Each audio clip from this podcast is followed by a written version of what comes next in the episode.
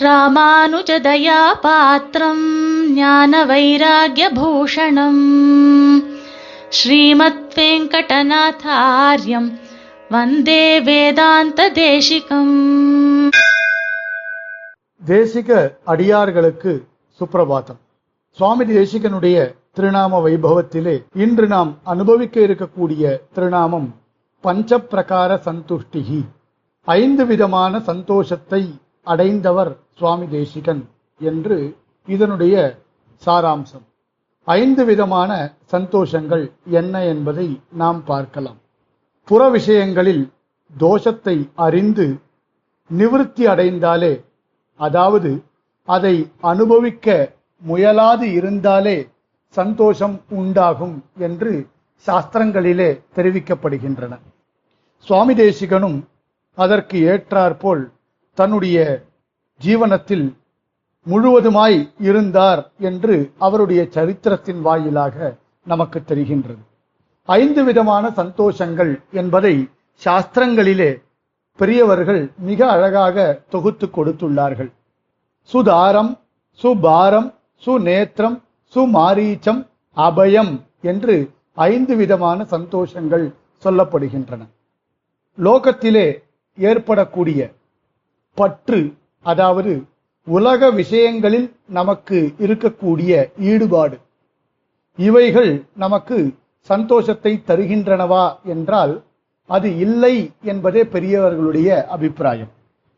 உலக விஷயங்களில் இருக்கக்கூடிய பற்றை நாம் படிப்படியாக தவிர்த்துவிட்டு எம்பெருமானை அடைவதில் நாம் ஆசை கொள்ள வேண்டும் என்பதையே இந்த திருநாமம் நமக்கு விளக்கி சொல்லுகின்றது. சுதாரம் விஷயங்களை அடைவதில் தோஷத்தை அறிந்து நிவிருத்தராதல். சுபாரம் அந்த விஷயங்களை ரட்சிப்பதில். ஒரு விஷயம் என்று எடுத்துக்கொண்டால் உலக விஷயங்களை ரட்சிப்பதில் சிரமத்தை அறிந்து அதிலிருந்து விலகி இருப்பது சுநேத்திரம் நம்மை விட்டு அந்த விஷயங்கள் தொலையுமாகில் அந்த விஷயங்களுக்கு நாசம் ஏற்பட்டால் அதனால் வரக்கூடிய துக்கத்தை அறிந்து கொண்டு அதிலிருந்து விலகி இருத்தல்.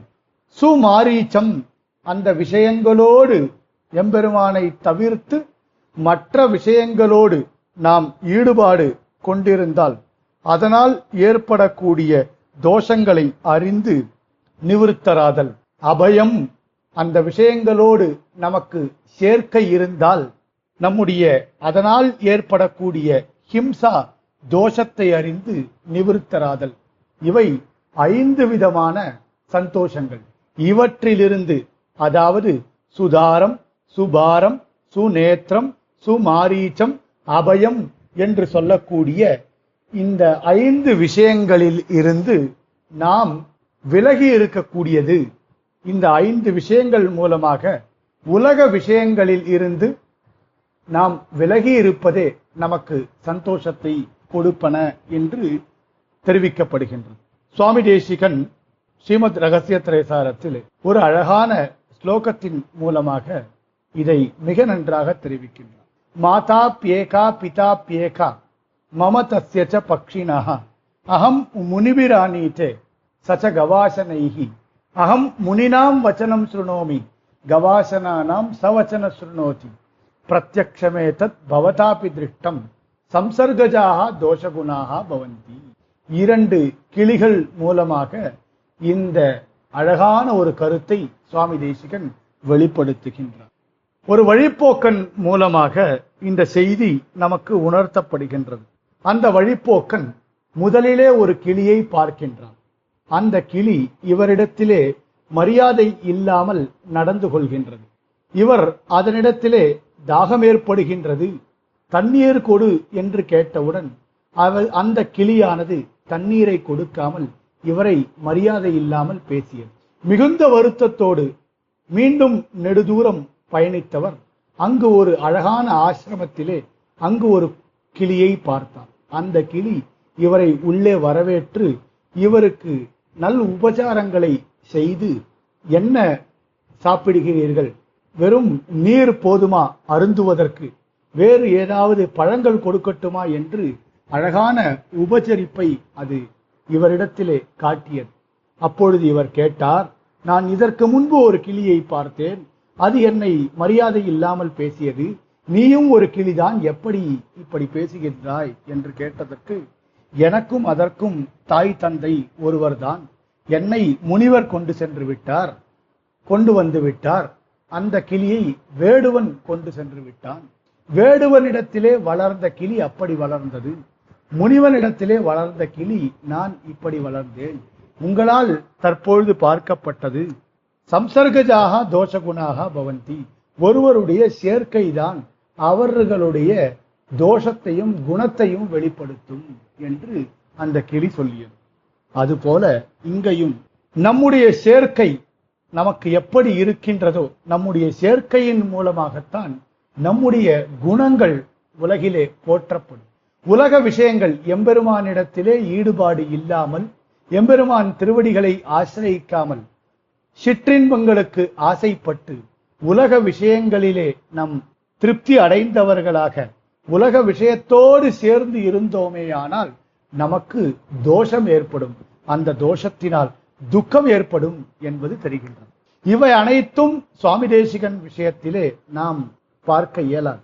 சுவாமி தேசிகன் மிக அழகாக இந்த ஐந்து விதமான சந்தோஷங்களை அடைந்தவர். இப்படிப்பட்ட சுதாரம் சுபாரம் சுநேத்திரம் சுமாரீச்சம் அபயம் என்று சொல்லக்கூடிய ஐந்து விதமான சந்தோஷத்தை அடைந்தவர் சுவாமி. இந்த ஐந்து விதமான சந்தோஷத்தை அடைந்தபடியினாலே அவருக்கு இப்படி ஒரு திருநாமமானது ஏற்பட்டிருக்கின்றது.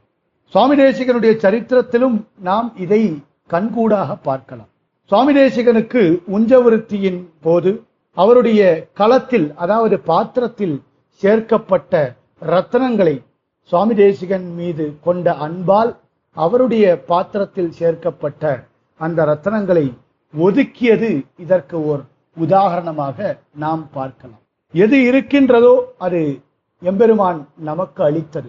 நாம் வாழ்வதற்கு எதை அளிக்க வேண்டும் என்பது எம்பெருமானுக்கு நன்றாகவே தெரியும். ஆகையினால் எம்பெருமான் திருவடியை ஆசிரியிக்காமல் உலக விஷயங்களில் பற்றோடு இருக்கக்கூடாது என்பதை நமக்கு இந்த திருநாமம் உணர்த்துகின்றது. பேராசையை வெல்வதற்கு ஒரே ஒரு வழிதான் உண்டு. என்ன என்றால் சாஸ்திரங்களிலே சொல்லப்பட்டபடி துஷ்டியை கொள்வது என்று சொல்லப்படுகிறது. இனி வேண்டாம் இது போதும் என்று அர்த்தம். கர்த்தவியம் சர்வம் கிருத்தம் இதுக்கு மேல செய்ய வேண்டியது என்பது ஒன்றும் இல்லை.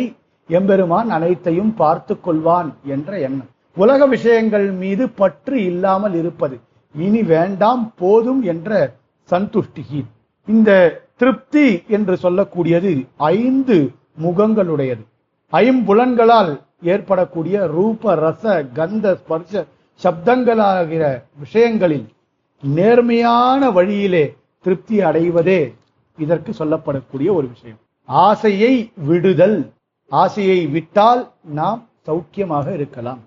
ஒவ்வொரு மனிதனுக்கும் ஆசை வேண்டும். எங்க?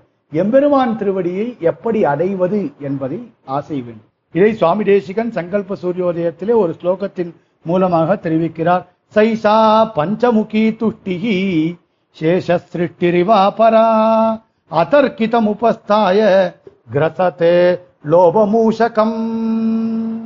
శ్రీమతే నిగమాంత మహాదేశికాయ నమ. కవితార్కిక సింహాయ కళ్యాణ గుణశాలినే శ్రీమతే వెంకటేశాయ వేదాంత గురవే నమ.